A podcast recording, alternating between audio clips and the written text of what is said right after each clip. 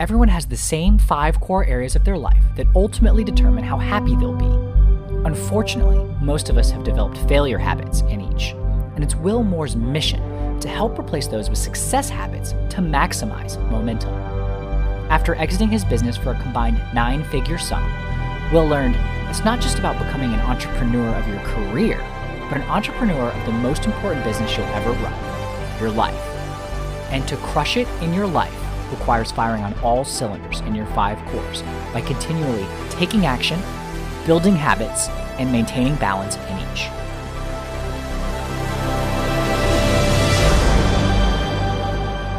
Hello, and welcome to the Five Core Life podcast with Will Moore, founder of Moore Momentum. If you've not already, please make sure to follow and subscribe to the Five Core Life podcast wherever you get your podcasts so that you get notified when episodes air every week. In today's episode of the Five Core Life, host Will Moore sits down with Ben Saunders, Polar Ben as he's known, two time world record holder for longest human powered polar journey in Antarctica, and a man who's had a Lego made after him. Pretty big deal when you have a Lego made after you. Ben and Will talk about what you do is more important than how you do it. They also explore the importance of taking action without certainty and that being paramount to growth and success. In addition, they share how setting goals and just taking action immediately versus waiting until everything's perfect is crucial. Plus, Ben shares the top habit that's helped him get to where he is, and he's crossed Antarctica twice. Are you ready to find all cylinders? If so, let's go. so speaking of, let me just kind of reintroduce you briefly for those that are on. Dude, um, you're an impressive man. Uh, I watched some of your video clips. I saw some of your TED Talk getting attacked by a polar bear. Uh, if you don't mind, I'd love to love to share with our viewers kind of mm. that story because it's a really neat one. Um, you hold the world record for longest human powered polar journey in history. Yep. Right, 2,888 kilometers. Mm-hmm. I'm an American, so what is that? Yeah, 18, 18, 1800 miles. Well, interestingly, the the number on my GPS when we stopped, there were two of us on that big expedition. So we walked from the, the coast of Antarctica to the South Pole, back to the coast again. So the number on the GPS was um, 1,795 miles, statute miles. Um, so I, I assumed that's that's how far we'd walked. I then had an email from someone um, six, eight weeks after we got back to the UK. I'm, I'm in, in England right now. Um, it's uh, was it nearly nearly 5 p.m. here. So it's getting dark. It's feeling wintry. But um, yeah, got back got back home to the UK. Had this email saying um, from an expert saying, "Well, you, you realise that number is undoubtedly wrong." And I said, what, what, what the hell are you talking about?" And and if you learn nothing else from me today, you, you will learn this. Um, GPS apparently assumes the, the Earth is a perfect sphere, which, which is not. It's it's kind of squashed a bit at the top and the bottom. So he reckoned we'd walk six miles further, which I was pretty happy about. So eighteen hundred and well, one thousand eight hundred and one miles. Well, that's so, that's yeah. kind of cool because it's like, so, oh, man, I almost made eighteen hundred. Exactly. Like, yeah, I did. Yeah, yeah. yeah. So it's a but that would have made any difference in the in your record, right? No, exactly. No. So it was it was. I think in the I have in in our in our in our bathroom downstairs, like the Guinness World Record is framed on the wall, but um, I think that says 1795. So either way, it was a long trip, about, about 69 marathons back to back. So, just real quick, we don't have to go too into this, but what is the process? This, like, do you get with the Guinness Book of World Records and say, I'm going to go do this? And they like, you know, like get it all ready and then you do it and they're like, okay. Or is it more like you do it and you're like, oh, hey guys, by the way, I just did this. And then they. Yeah. yeah. I, I, am trying to remember. I, I mean, we, we basically did it and I think we wrote off and applied. And um, they, I think you have to, pay, if you want it like, you can pay for had to have it like fast tracked. So I think we did that. So we, we got the yeah they sort of FedEx you the certificate a, a, week or two later. But I, I, think otherwise, if you've just if you've done something crazy, you know, grown the longest fingernails or roller skated or whatever it is, you know, uh, and you just you just send off your proof you've done it, and I think it takes a few months normally. So yeah, you can you can pay to fast track it. But that, I mean that wasn't that wasn't really the, the kind of prime you know primary motivation behind the trip. But of course, um, it was it was fun. You know, it, it's a it's a cool thing to have now, cool little memento. It's just a little cherry on top, right? You know? Yeah, exactly. exactly. You don't seem like the type of person that's going to go do something just so you can have someone to hang in your bathroom. But yeah. it, it's it's neat, right? Somebody like mm. me looking you up and, and people would learn about you, and I'm sure Lego was impressed. That's another neat one. Um, so when did that all happen? So Lego. Oh gosh, yeah, that was that was that was really cool. That was actually when we got back from that big expedition in Antarctica. So that was 20, 2014. Um, we did that. So yeah, I should. We actually moved house last year, and I haven't. I in my old office, I had I had the Lego models like out on my shelf, but I, they're they're in a box somewhere. I need to rebuild them. But I I loved it as a, as a kid, and it was just yeah, that was that was one of the coolest things to have like a you know Lego. It's it's like a little figure with a big orange jacket, hood up, goggles. I saw that. Yeah, I saw was, that. I know. Yeah. I wish I wish technology's coming. I wish I could just like hit a button right now and have it pop up on the screen. Yeah, yeah. Right. It's it's evolving. It's evolving by the day. Hold on. Let me pin this comment so everybody I forgot yet knows you are. There you are.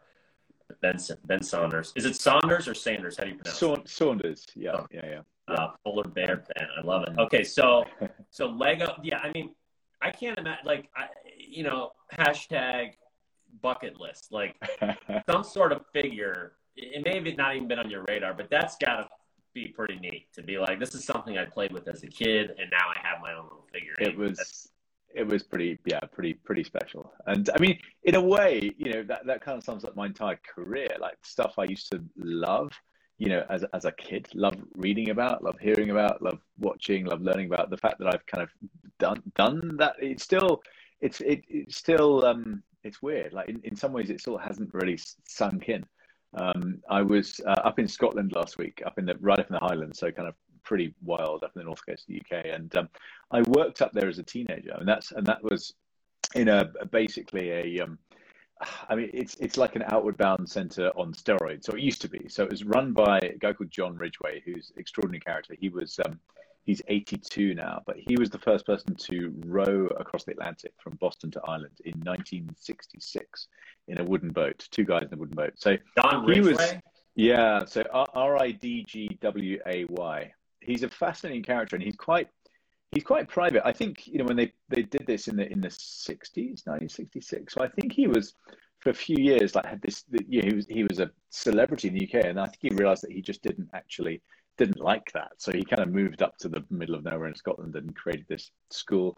So I worked for him as, as an instructor for a year in my late teens, and and that was where the screw came loose. You know, that's why I first started dreaming about doing doing this kind of thing. So to go back there, you know, last week and to think like, wow, you know, I worked there 25 years ago, and and if you told the 18 year old me then that I'd go on to do, you know, four and a half thousand miles on foot now in the Arctic and Antarctica and, and yeah, world records, all this, all this stuff.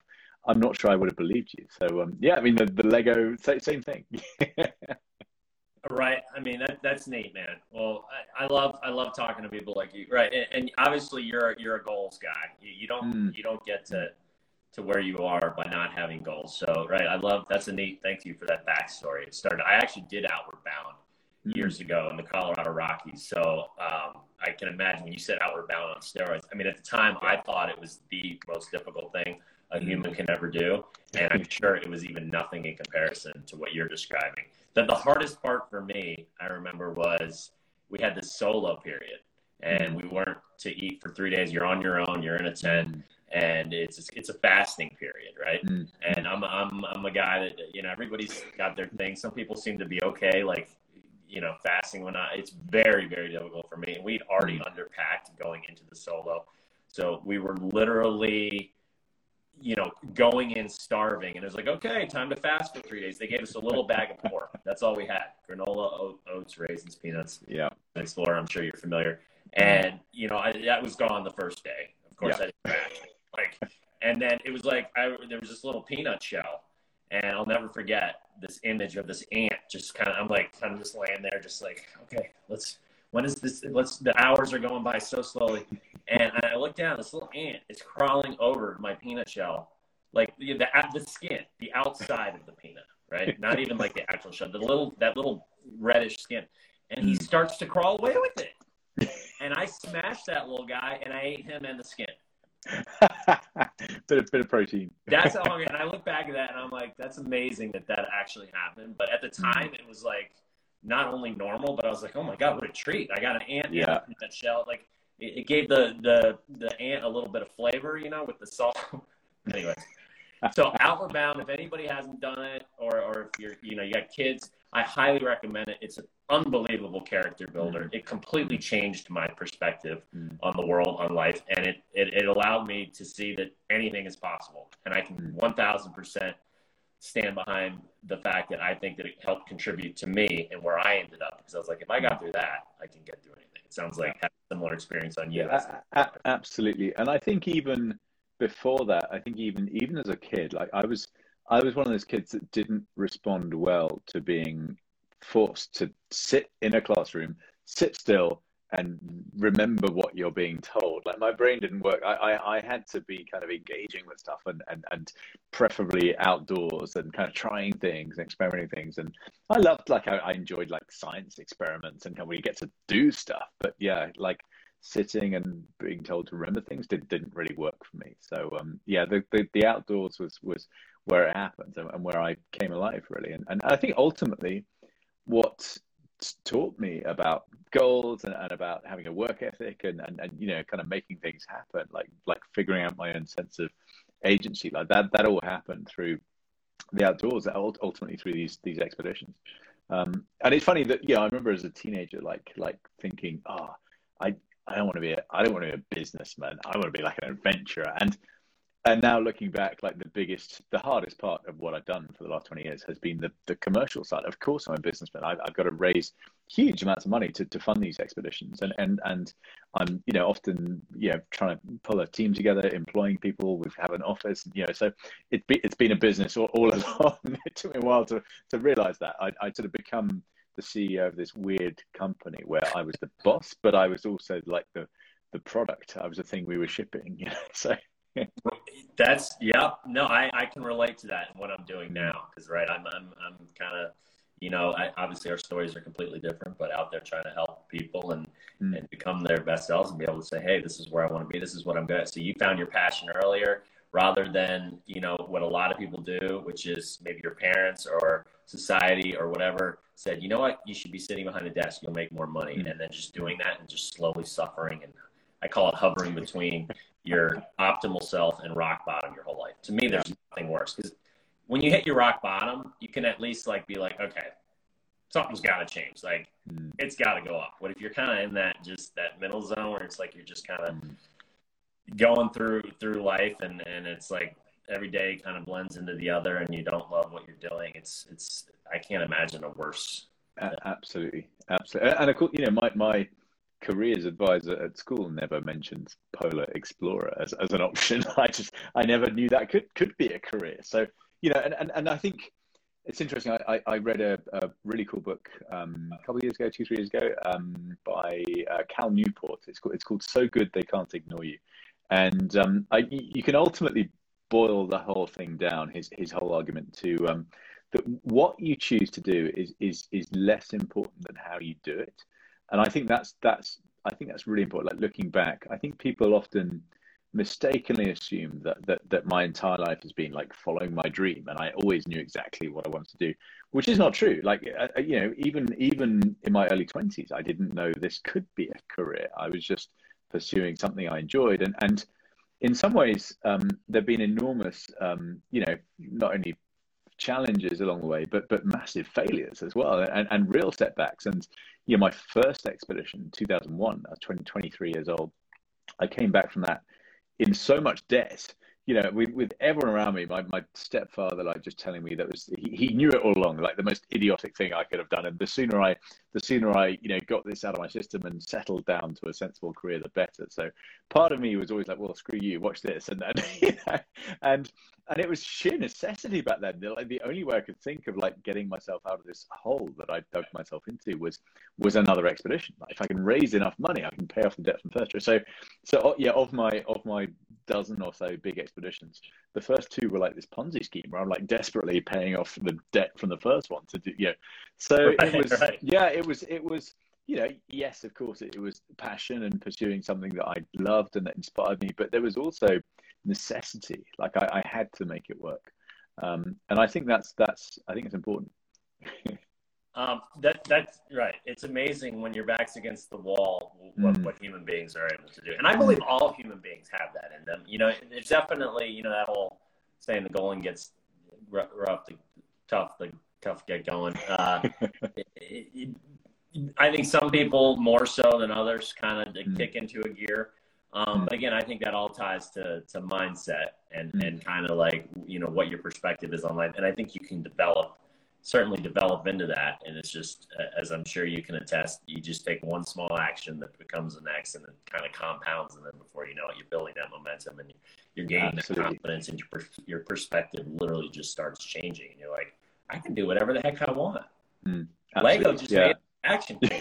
I'm literally a superhero. What? What? what? I, I, I, it's, it's, it's really interesting. I mean, you yeah, come back to mindset. I think one of the things that I'm fascinated by, it. and I, and, and probably the, the biggest ingredient in the in the success that I've had in the in the weird niche that I've specialized in, um, has come through through I guess you call it self belief, and I I don't mean um, arrogance or ego or like self importance, but but you know the belief in my own capacity to to make things happen. Um, and and my my theory is that is that self belief is a bit like a muscle. Like it's a, it's a human quality. We all have it to, to greater or less degrees, but it, it responds to stimulus. Like you can strengthen it. And and I think that certainly in my experience, the stimulus that that that it responds to um, is not success or failure, but it's it's the endeavor, it's the trying stuff, it's the it's the taking action without certainty, you know, having courage. Um, and so many people, so many companies, kind of, I, I think make the mistake of kind of thinking, well, we should wait until we're confident before we take the first step. And, and, and it's a cliche, but you know, confidence only ever follows courage. Like you can't, you can't learn to swim by reading a book about swimming. Like at some point you have to get in the water. And that, and that holds true for, for pretty much any endeavor in, in life, I think. 100% agree with that. It's amazing how much this, this particular topic comes up with when I'm interviewing, you know, successful people, happy people, um, you know, people that have kind of seemed to figure it out. Um, you know, and it, it, ties to, you know, there's a couple of books. One of them is called Getting Real. Um, I think the first one it, it stems from was, I'm trying to remember, I'm looking at my books right here. I'm drawing a blank on on the actual name, but it, it, it stems from the concept of uh, basically just just taking action and pivoting. Don't try like as a business mm-hmm. even like. And this is the mm-hmm. same. I always say, you know, run your life like an entrepreneur. Like an mm-hmm. entrepreneur does certain things and they take chances and they say, okay, this is where I want to be. This is my goal. Like you need to run your life the same way. And if you wait for everything to be perfect, you know, you, you'll be like, you'll be waiting forever. Yeah. well, not only that, and then it's like then it's like you may miss the opportunity and or you think you've got it all figured out and you spend all this time and then you actually you know in the business world the, the example is you launch a product and then the customers go oh no this isn't what we wanted. And it's like mm. now you have to what start all over? No. So you just small steps at a time. You like you said you kind of you take a little bit of a leap of faith and and then that's how you really and then when you have a little bit of success mm. that's when you really your, your mindset your confidence your perception they start to improve and then yeah. you know and then even and then if you fail and you're able to sort of say okay this isn't the end of the world this is just i just learned what not to do here and i'm going to exactly. pivot over this way and then you're you're literally just gaining that momentum and improving the process and yeah. it's amazing how simple of a concept that is but how few people seem to grasp that and utilize it. exactly exactly um, I was going to say something else that I've lost my lost my thread, but um, yeah. yeah, about my, I mean, I, I you know, I, I say now, like to me, I think one of the things that, that really continues to, to, to excite me is is trying to, I guess, encourage, inspire people to be more adventurous, and I don't mean like to go bungee jumping or to buy some skis and a tent and a sledge and go to the north or south poles but but to but to tr- try stuff like you know experiment with things yeah i think so many so many of us kind of go through life thinking well i i, I need to I need to know a bit more. I need to learn a bit more before I can start the business or, or go on the journey or, or do the do the thing. Um, and and so often, like the best way to learn is to do the thing. You know, that's that's that's kind of how it works. So do the thing shall yeah. have power. Mm, right? That's absolutely. that's the quote. I can't remember where that's from. Mm. Uh, the Lean Startup, by the way, came to me. That was the book. Brilliant. That, write it down. Have you read that one? I haven't. I, I have heard of it, so I'm, I'm, I'm writing it down right now. It, it, it's right up your alley, and it, and it, talks about exactly kind of that philosophy of mm. just do it, just do it, and then pivot and and and tweak tweak along the way, and you know it's that the law of compounding. I, I call it my uh, my my equation of life. Something that it's taken me years and years to develop is your belief system plus your repeated actions plus time equals who you will become right? So it's like if your belief system is no bueno and you don't believe in yourself, that's going to affect your actions, and then time's going to do its thing, and it's going to take its toll, and that's the person you'll become. But if you start to upgrade, you know, your mindset, what you think you're capable of, your confidence, your perception, your outlook, and you start taking action and you have a little bit of confidence and then you build that more and more on top of it. And then all of a sudden, the habits is a big thing, what I talk about. I don't know. I'd love to hear your take on habits, but to me, habits and mm-hmm. routine it's everything, right? It's like habits don't care if they're good or bad, helping or hurting us. They're going to do their thing no matter what. And mm-hmm. if you can develop the habits that are pushing you in the direction you want to head into, and then they become automatic, your brain's like, all right, we got that one. We don't have to worry about it. And mm-hmm. you're just doing it. And there's so many, it works the opposite way too, where we're, we're taking the habits, where we've developed habits that are, that are hurting us. And so I have obviously these five core areas and and it's about you know building them in each. And it sounds like you're, you're somebody I would call firing on all cylinders. try, try, try to be. I mean, it's, it's been interesting over the years. When I, when I think back to, for me, the, the biggest expedition was uh, 2013, 2014. So there were two of us on this. This was the 1800 mile, nearly four months in Antarctica, and and I actually when when I think back to my life then, like it was it was kind of off balance. I'd had this absolute tunnel vision focus on, on, on a goal that took everything I had, like all of my energy, all my time, all the money I could raise. And, and like other stuff, you know, relationships were disastrous at that point. So it's taken me, it's funny when, when you, I remember being like 17, 18, was up in Scotland thinking, oh, by the time I'm like 26, I'm going to have it all, I'll, I'll have it all figured out. I'm 43 now, and I finally feel like okay, I'm I'm kind of figure, figuring this out, like like self you know self awareness, self knowledge. Like I, and it's interesting. Someone I did an interview um, last week. Someone asked me my, my, my proudest achievement. and I think they were going to say like walking to the and back. And I and I was like, genuinely, it's being happy, being content. Like I, I feel happier now than than I have like my entire life to to date. And um, and I'm still you know I'm still ambitious. I'm still driven, but I I think um, coming back to goals, a big lesson for me um, on on that massive expedition in Antarctica because that was the biggest goal I'd ever set myself. That like that was aiming as, as high as I could in, in right. my field.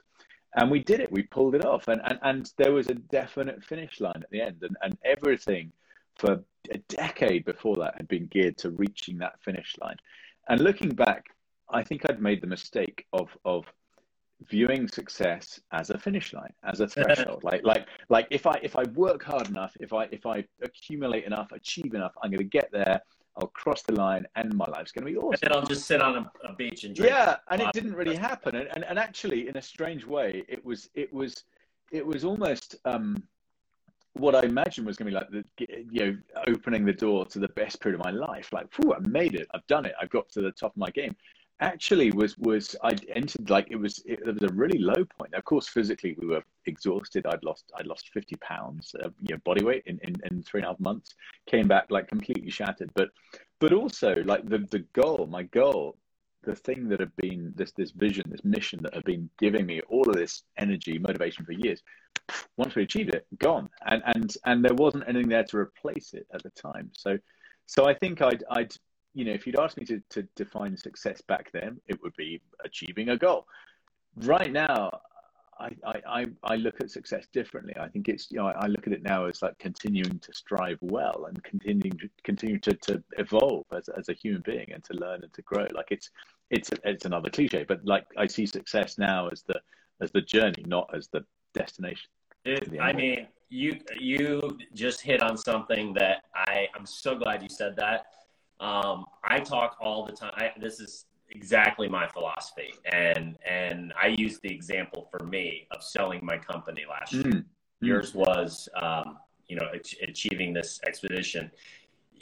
Ten years, similar time frame. That's all. That's all I worked for, right? Yeah. And and it was amazing, and it was like it was that it was the actual journey, like you said, it was the the, the chase of it. And sometimes it doesn't feel like that, and there's going to be mm-hmm. like you know said the ups, the downs, but it's how you how you take those failures and, and like okay, that sucks. Like nobody's nobody's going to be like, woohoo, I failed. That's awesome, right? It's, mm-hmm. that's part of life. And without the bitter, the sweet ain't as sweet. So you're going to fail. You're, but if you're able to pivot and you keep growing, you're like, okay, and you keep working, that's ironically what real happiness is. You got to have a destination and a goal. It's not the mm. destination itself. And mm. so I tell yep. I tell the story about how when I sold my company, I um, it, it, felt good. I I say for ten minutes, I always say, but really it was more like I took about a month.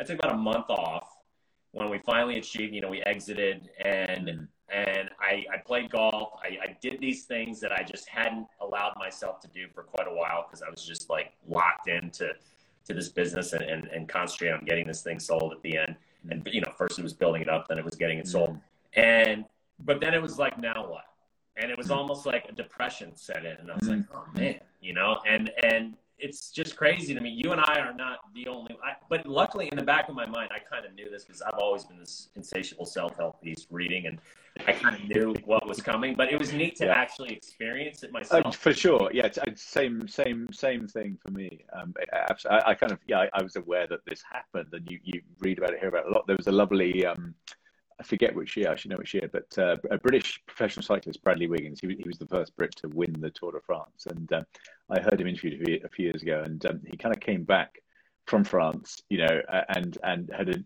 achieved his wildest dream, and he talked about like getting home and his wife, I think, had gone shopping, and there was like a post-it note on the fridge, like "put your laundry in the machine." He was like, "Oh." Like this isn't what I expected. This was going to feel like, you know. So, right. yeah, I kind of like academically, I, I sort of understood that that was likely to happen, but still going through it was was was tough. But I'm also glad that I glad I did. So listen up and listen good, people. All those people chasing something, thinking when I first of all, it's good to have a goal, and, mm. we're not certainly not telling you not to, right? You wouldn't take that back to the world, I'm sure.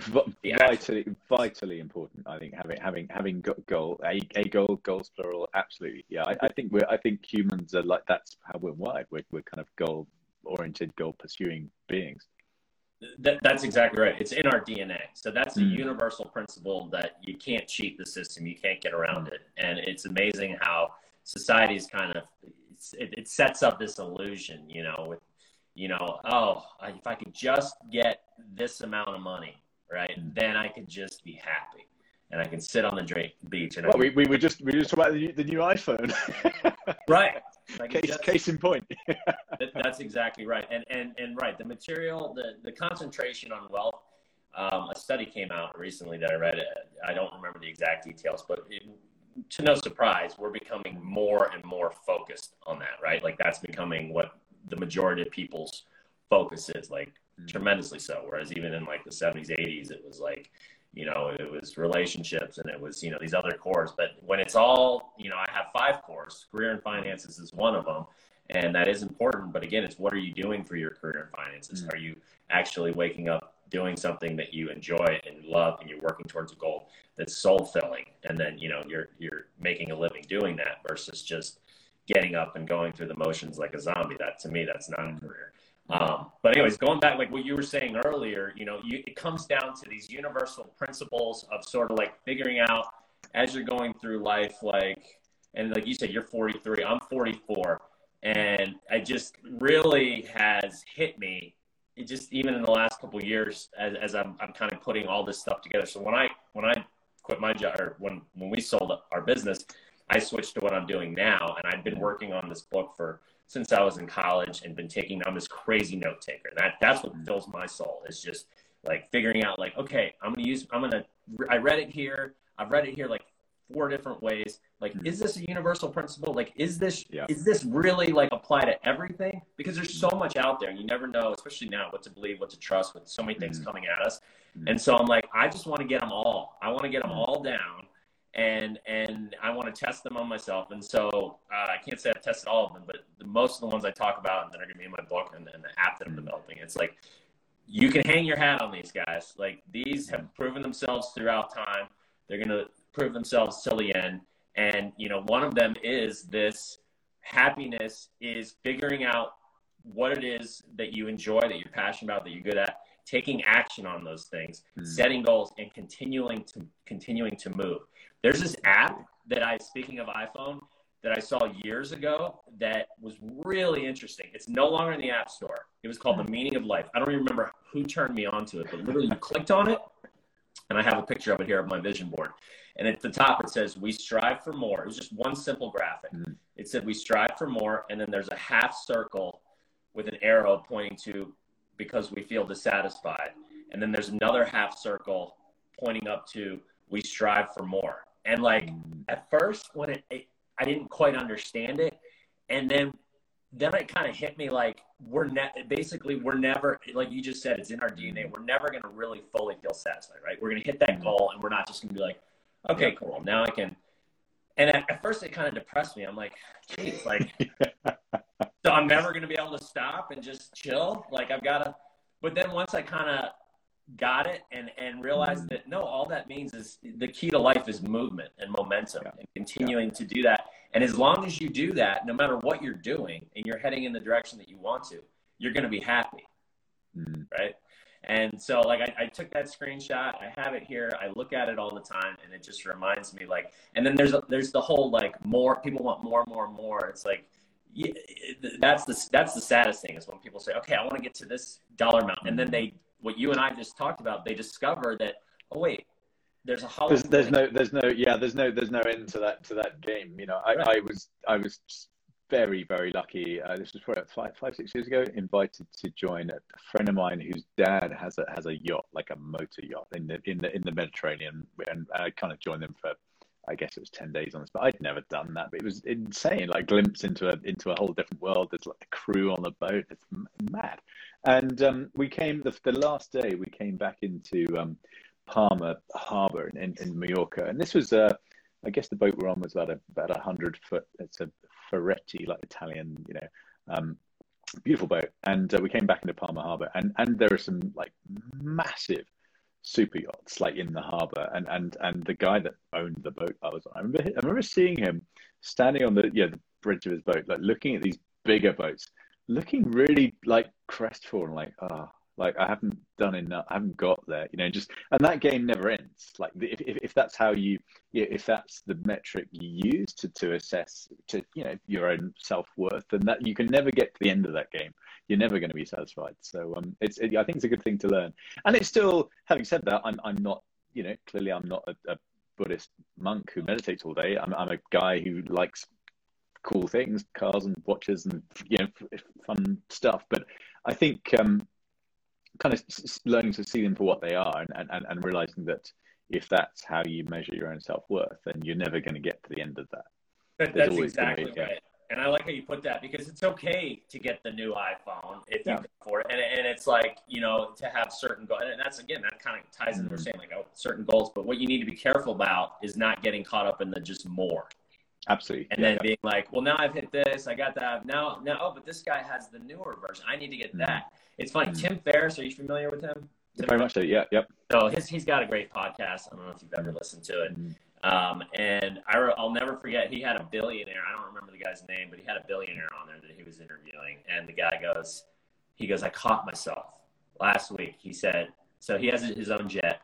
And he said, I read this article about this other billionaire that just got the newer version of my jet. And he's like, I got all upset for, for a second. And luckily this guy had, had evolved enough in his brain to, to catch it. But that it's that instinct started to kick in. A lot of people don't have that that that awareness to catch themselves. But he caught himself. He's like, oh my god. He's like, am I really complaining about the fact that somebody's got a better jet than me?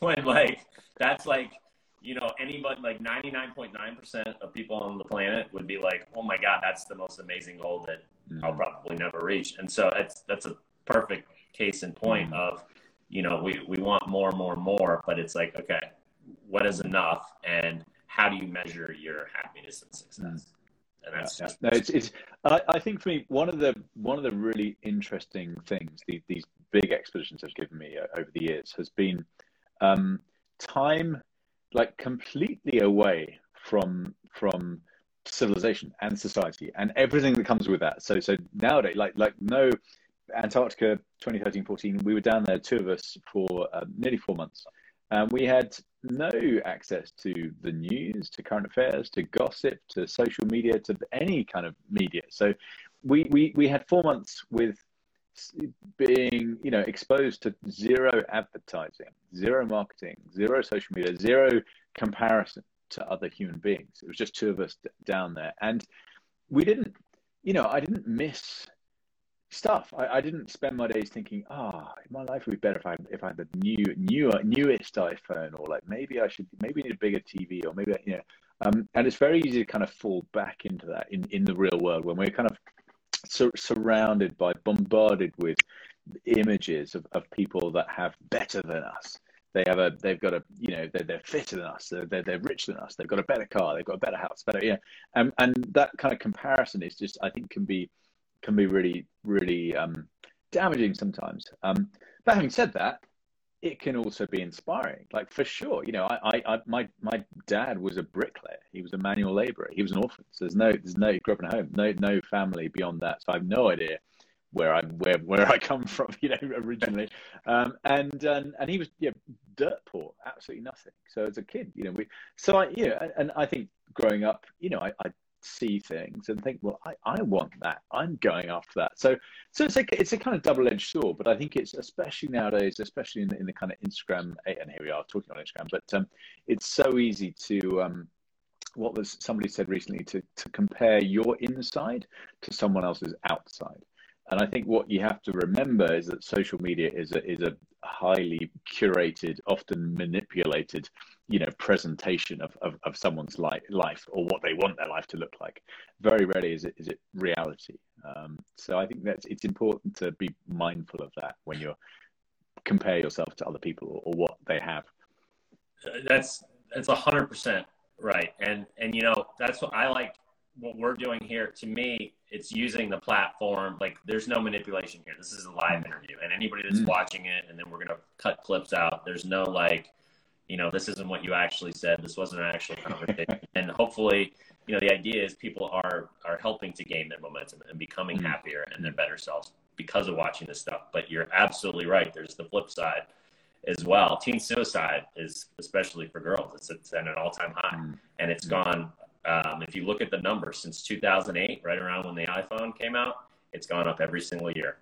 And, you know, um, social media, or excuse me, and then 2011, 2012, actually, is when, when uh, so, uh, social media, hmm. uh, like Facebook, and, and that's the MySpace way back in the way in the day was mm. the hmm. first one, but started becoming more prevalent and that's exactly what these people do, right? They're airbrushing, they're they're showing the, their most ideal life, and that's not reality. But then you know, and and they build these things.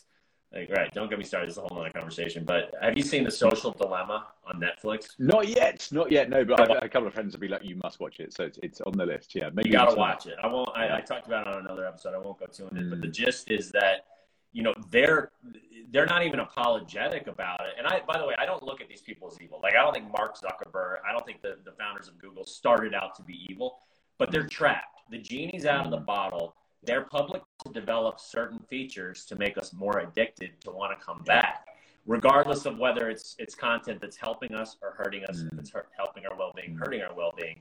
And yeah, the social dilemma does a brilliant idea of kind of showing that path and, and how that can quickly escalate and lead to you you know becoming your worst self and, and going mm-hmm. down a rabbit hole. Because it's, it's going to show you more of the like it, it, the example was they had this actor and he had broke up with his girlfriend and then this like right-wing conspiracy thing came up and he was like hmm you know what's that? You know i'm kind of in a bad mood whatever i'm in a dark hole and then because he clicked on it then he started seeing more of these images then he started seeing gun ads then he gets himself a gun, and it's like before you know it, this whole thing snowball, and it's literally the social media just completely manipulated him into being the person he wasn't. So. Mm.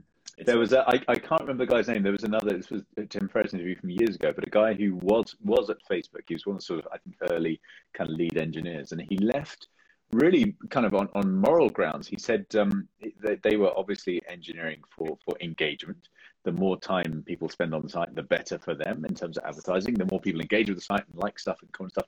And he said they, they basically realized very quickly um, that the, the, the most profitable reaction they they could they could engender in in the, the people using Facebook was was outrage.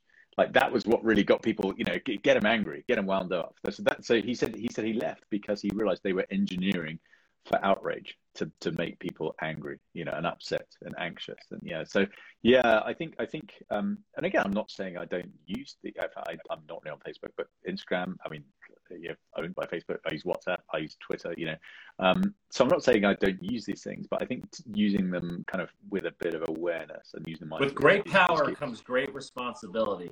Yeah. Right. Yeah. As the great Stan Lee late mm. Stan once said, I loved him. I was a big comic book nerd when I was a kid. Um, and to me, that just says it all. It's like, mm. it's not the technology itself that's bad, right? It's, it's how, how you're going to use it. And, and I do think a reckoning's coming in terms of, you know, I think there's going to be a point where uh, these, these companies are going to sort of have to start taking into account the human wellness aspect. Mm and that has to be part of their business model. Um, I know a lot of people would disagree with me and say that's you know that's government trying to come in and control things, but it's like look, look what's happening now. There's no there, nobody can argue right now that up this last four years we've been heading in the right direction as a planet coming together, working together as one. If anything, it's become more polarized, and there's been more of this, right? Mm. And so it's like and if social media is contributing contributing to that, you know, and it's all still new and stuff, like there should be an accountability metric there. Yeah, yeah, sure. And and so in this social dilemma, one of the example, this guy worked for Google, and it was cool because it was all these like really high level people that worked for these big tech companies. It wasn't like you know the intern that got the coffee. It was like mm-hmm. I ran, I was the president of you know blah blah blah. And so these you know you, these guys and one of the guys said, you know, I wrote this memo one day. He's like, I just, I, I had to from my soul. And he's like, I wrote this memo about how um, we got to start con- con- factoring in wellness into what we're doing and, and, and like not taking advantage of people and whatnot. Because, you know, Google is their whole model is, and same with Facebook, Facebook, their, their monetary model is collect as much data on people as they can and then sell it to advertisers, right?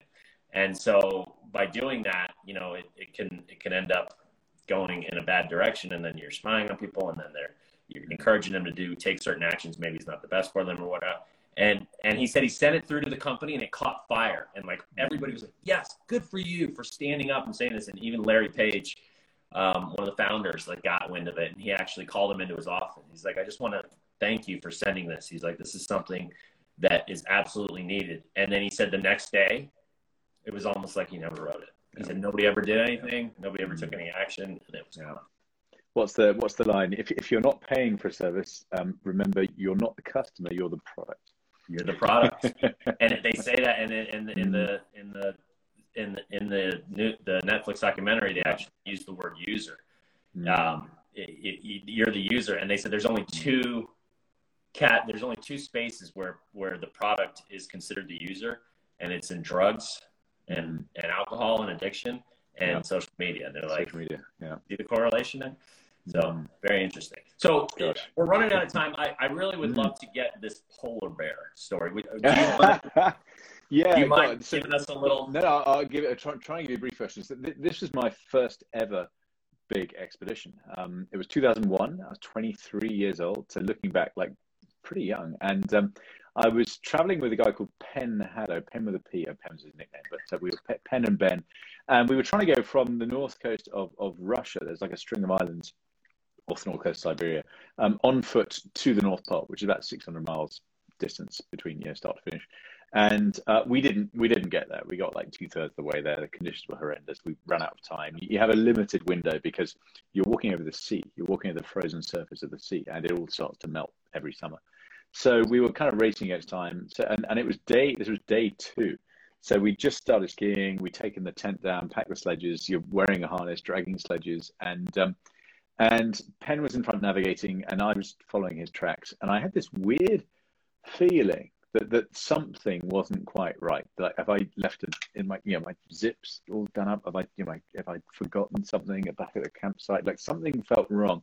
And I finally stopped and, and like put my ski poles in the snow, turned because you have a you know jacket, you're like um Kenny from South Park. So it's like like jacket with you know, goggles, everything. Yeah, so you can't see much. So I like turned around, looked back along our, our tracks, and saw this polar bear, you know, following it. So I turned around, yelled at Pen in, into the into the wind. Luckily, he heard me, and uh, our our bear drill swang into action. Now we, we had practiced what to do uh, once in the uh, parking lot of a thing in the UK called a called a Little Chef, which is I don't know like a um, like a not quite Taco Bell, well that that kind of thing, you know, kind of roadside, you know, cafe thing in the UK, and we used like Pen's car as the bear.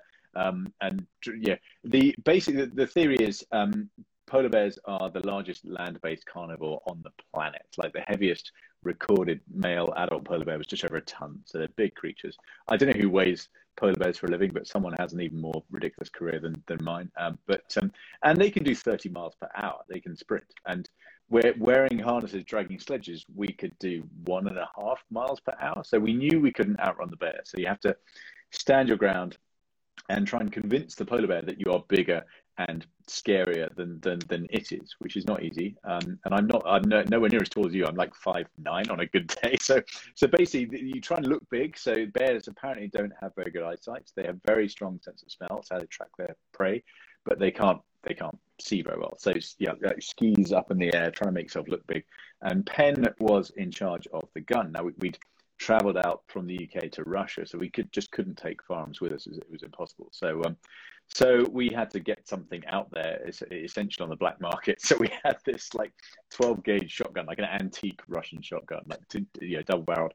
And um, so I, was in charge of that. He was like loading the gun, two cartridges, closed it, pulled the triggers. There were two triggers, one for each barrel, and the, like click, click, nothing happened. Anyway, this this kind of carried on until he got to like the fifth and sixth cartridge um, pulled the first trigger, click, nothing happened. Lowered the gun, walked around his sledge like towards the bear, and everything went into slow motion. I remember I still have my skis now. I remember thinking like, "Whoa, uh, you know, Pen has lost it. Obviously, he's he's he's going to get eaten. What the hell am I going to do?" And everything like time stood still. And like the bear stopped and Pen stopped, and then bang, the gun went off, like almost like as if it was an accident. And I, th- I think it surprised Pen and me more than it surprised the bear, which which didn't didn't run off. It just kind of looked up, looked down, and then kind of turned around and sort of walked slowly around us, and um, and then disappeared. But uh, it was only after the bear turned around that suddenly the like adrenaline. Uh, Pen was like, "Quick, film it!" And, and we had like 2001 that's when you used to film things with a video camera that had a little tape in it. Like the whole thing was needed to be warmed up and it was in my sledge. I couldn't even undo the zip. I'd you know nervous wreck. Right. so it was yeah that was a nerve-wracking experience. And i it probably should have put me off really but um I, yeah it was all part of that.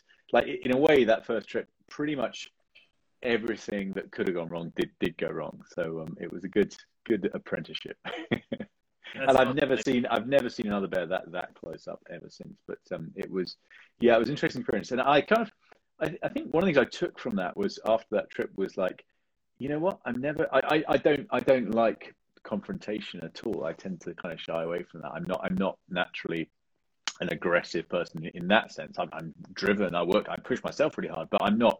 I don't get into fights. Um, but I remember thinking, you know what? I, I, am never going to be intimidated by a human being ever again. Like we, we squared up to a ton tons worth of polar bear. You know? Right, like, right. I mean, that's that's just it ties into what like kind of what we were saying earlier in terms of like when I got out of Outward Bound, I was like, I can, mm. I'm like Superman. I can do anything. And, and when you finish this journey, including this polar bear experience, you probably felt invincible as well and right it's like your mind that's that's exactly kind of what i'm about and what i try to help people do it's like you want to trick your mind connecting with your your mind's why. I'm sure you're familiar with simon sinek. I like how he puts it. Mm. it's sort of like if you if you want to change your perception like you've got to have a reason. Kind of like you can't just be like i'm going to use my willpower and change my mind into not being intimidated by people. Mm. but something like having a polar bear and being like i survived a polar bear? Dude you're nothing you don't scare me.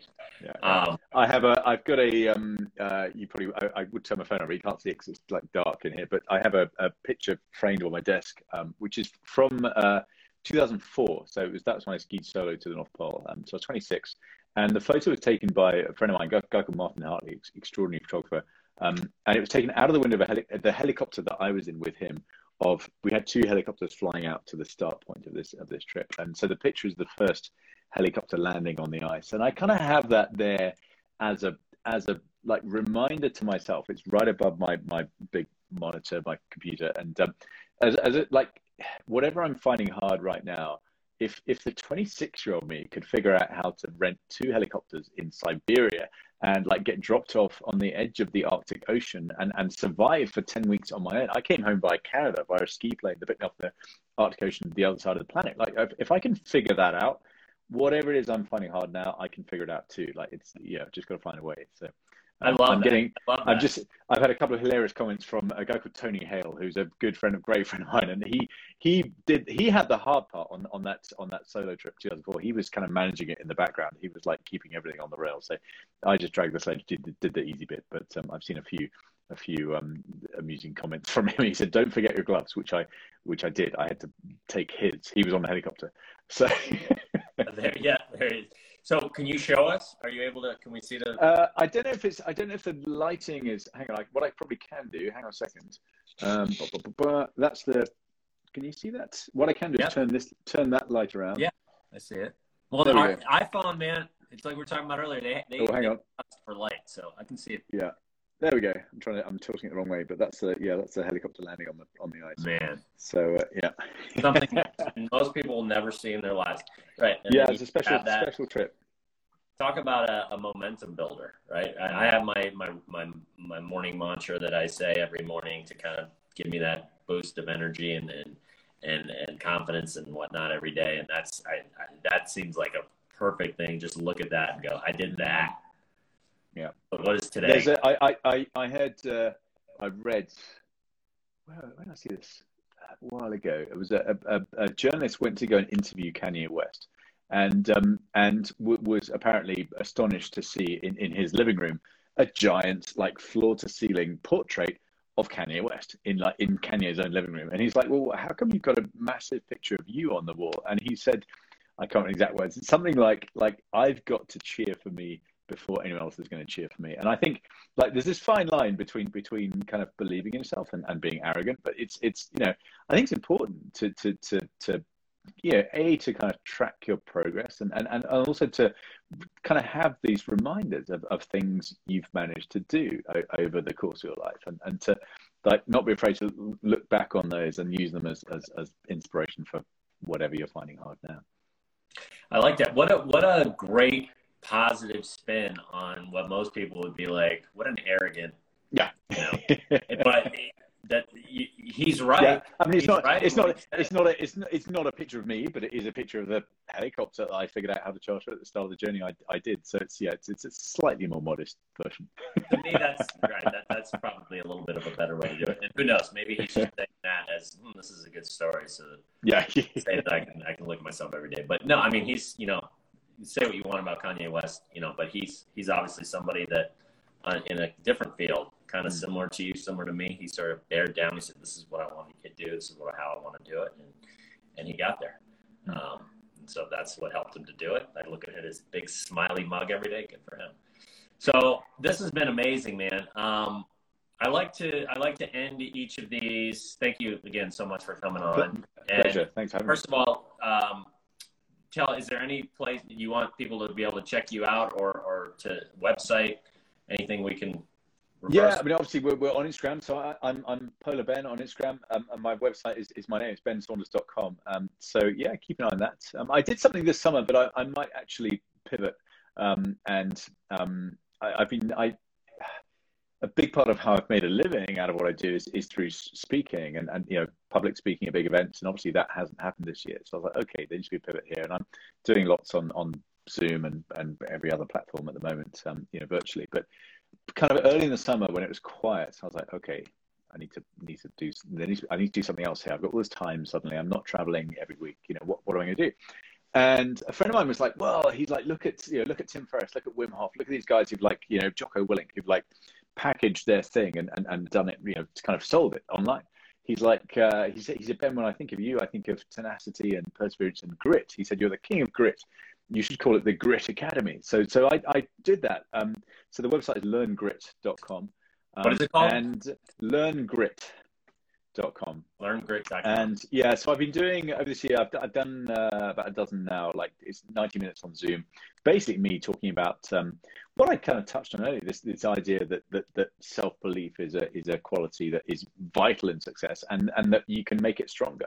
Um, and and here are my thoughts on how you do it. So I've I've really really enjoyed doing that, and, and what I'm thinking of doing now is actually kind of pre-recording it, making a, a slightly more formal you know curriculum and, and producing support materials and, and maybe using Udemy or something like that to host it online. Um, partly is I'm getting busier now and, and, and can't do these things like every week or every other week what I was doing. So yeah, but there'll be more on the website. So either bensaunders.com or learngrit.com. I love that. Grit. What a great word. I love word grit. Um, it's not someone, it's kind of an old, old school word, but it, it, set, it, it sums it all up. Like, absolutely. Absolutely. Yeah. You grit. It's in my mantra. Actually, I use it. Mm. Grit, determination, and pers- pers- uh, persistence are three words that I that I remind myself of every day. Um, vital in any any any pursuit, any goal. It's going to take. It's going to take those things. That's right. Um, and so we'll we'll end on what is one habit that you think that you by by developing uh, this habit helped you to become the person that you are today? Kind of a loaded mm. question. But. Yeah, yeah, yeah. Gosh, I would say, and I think this ties into something else. You, you, you know, one of one of your one of your um, list of five, um, of which is is is is physical fitness and kind of training, physical training. And I'm, I think people sometimes, you know, think, oh, well, he must have been like all star athlete at school and kind of you know natural, that must spring out of bed at 5 a.m. and go for a run, you know, without even thinking. And I, I, I, you know, like most human beings, I have to find ways to motivate myself. And and I was not a talented athlete at school by any stretch of the imagination. I just didn't. I didn't really get into team sports at school. I was, you know, and part of that was we we, we moved around a lot. I went to a few different schools, so I was always like the kid who turned up, who didn't know everyone else, and was like the last one to be picked for the football team or whatever it was. So I I like kind of relatively late, I guess, in my teens, probably 14, 15, got into running and got into cycling. And and they were, you know, those kind of endurance sports taught me what I didn't learn at school about about work and about achieving results. And and, and fitness is, is really interesting because it's it's like a it's a slide. Like you're you're every day you're either slightly more fit or slightly less fit. Like you can't mm-hmm. just get it and keep it forever.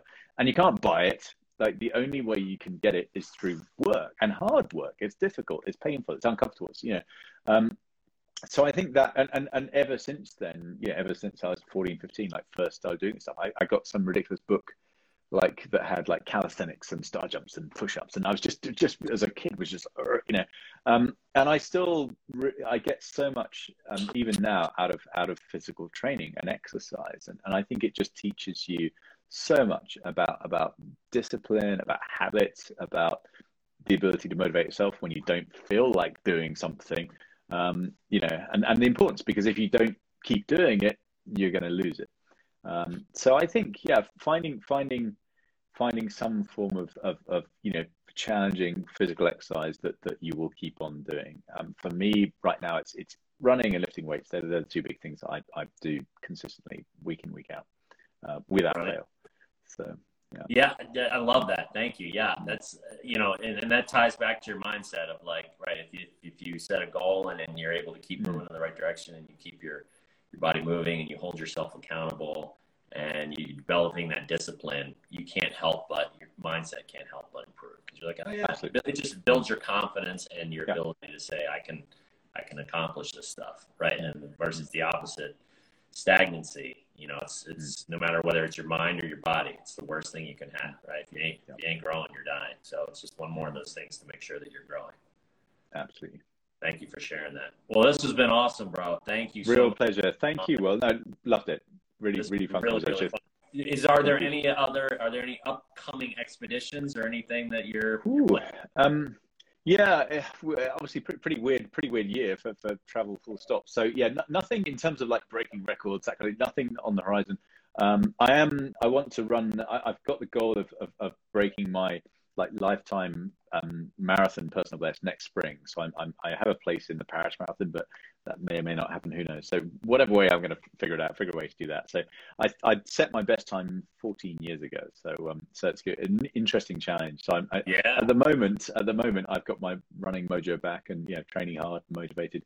Um, and then beyond that, I, I, I'm I've got a project. This is January 2022, so a little way off. Um, but um, taking a group of students to Antarctica and the whole the whole thing is around storytelling. And um, somebody, uh, I was on a conference call last year, and and and it was with um, production company looking at doing something in Antarctica. I was advising them, and uh, one of the producers on the call used. She just had such a brilliant line that I'd stole it, and I've been plagiarizing it ever since. And um, she said, "Humans are narrative beings. Uh, we're not inspired by data. We're inspired by stories." And I was like, ah, like that's that's it. Like there's all this data coming out of Antarctica, all this climate science. Nobody's really doing anything differently because it's so hard to to for people that are never going to visit the place to really understand it. And even I've been to Antarctica seven times. I I still struggle to comprehend the scale of this place and the scale of what's happening. So Antarctica has 255 million gigatons of ice. So what, what the hell does that mean? Well, okay, e- for every human being alive on the planet right now, how much ice is that? How much ice do we each have in Antarctica? Three million tons each for every human being. Three million. So the scale of this place is just is completely mind blowing. So so the data is just incomprehensible. So right. it's, it's it's stories that matter. So and and and I think like young people learn best from other young people, uh, especially right now. You've only got to look at the news or look at politics to realize why young people are cynical and skeptical about what grown-ups are saying. Um, so, so the idea is to take yeah, a small group of students down there and to really kind of empower them as, as, as storytellers, you know, through through through through film, through photography, through art, through writing, um, tell the story of this place through their through their eyes. So that's that's the next adventure that, that's inspiring me. So it's not about it's not about for me. It's not about personal achievement. Uh, it's not about breaking records. I've I've scratched that itch. So this is this is about the bigger picture. Um, so yeah, that's that's what's inspiring me now. I love that. I love and, and that's just so true. You know, it's like you can say I, I hiked 1800 miles across and it's just, just a number to people like what's the difference between 1800 and 24 like you know but most people wouldn't. And then it's like, but if you can use uh, a story to kind of compare, like you just did with the ice and, and the humans, mm. um, that's exactly you're very smart, man. That's that's what all the success. You look at a guy like Tim Ferriss, you read his book. James Clear is a recent. I don't know if you've read Atomic Habits. Yes. Yeah, yeah, brilliant. And, and, and it's it's the storytelling and relating it to actual real things versus just stating data and facts that is is the key. Absolutely. Well, thank you for sharing your story. Uh, and this has been amazing, and hopefully we'll stay in touch. And uh, your future endeavors, we're, we're friends now.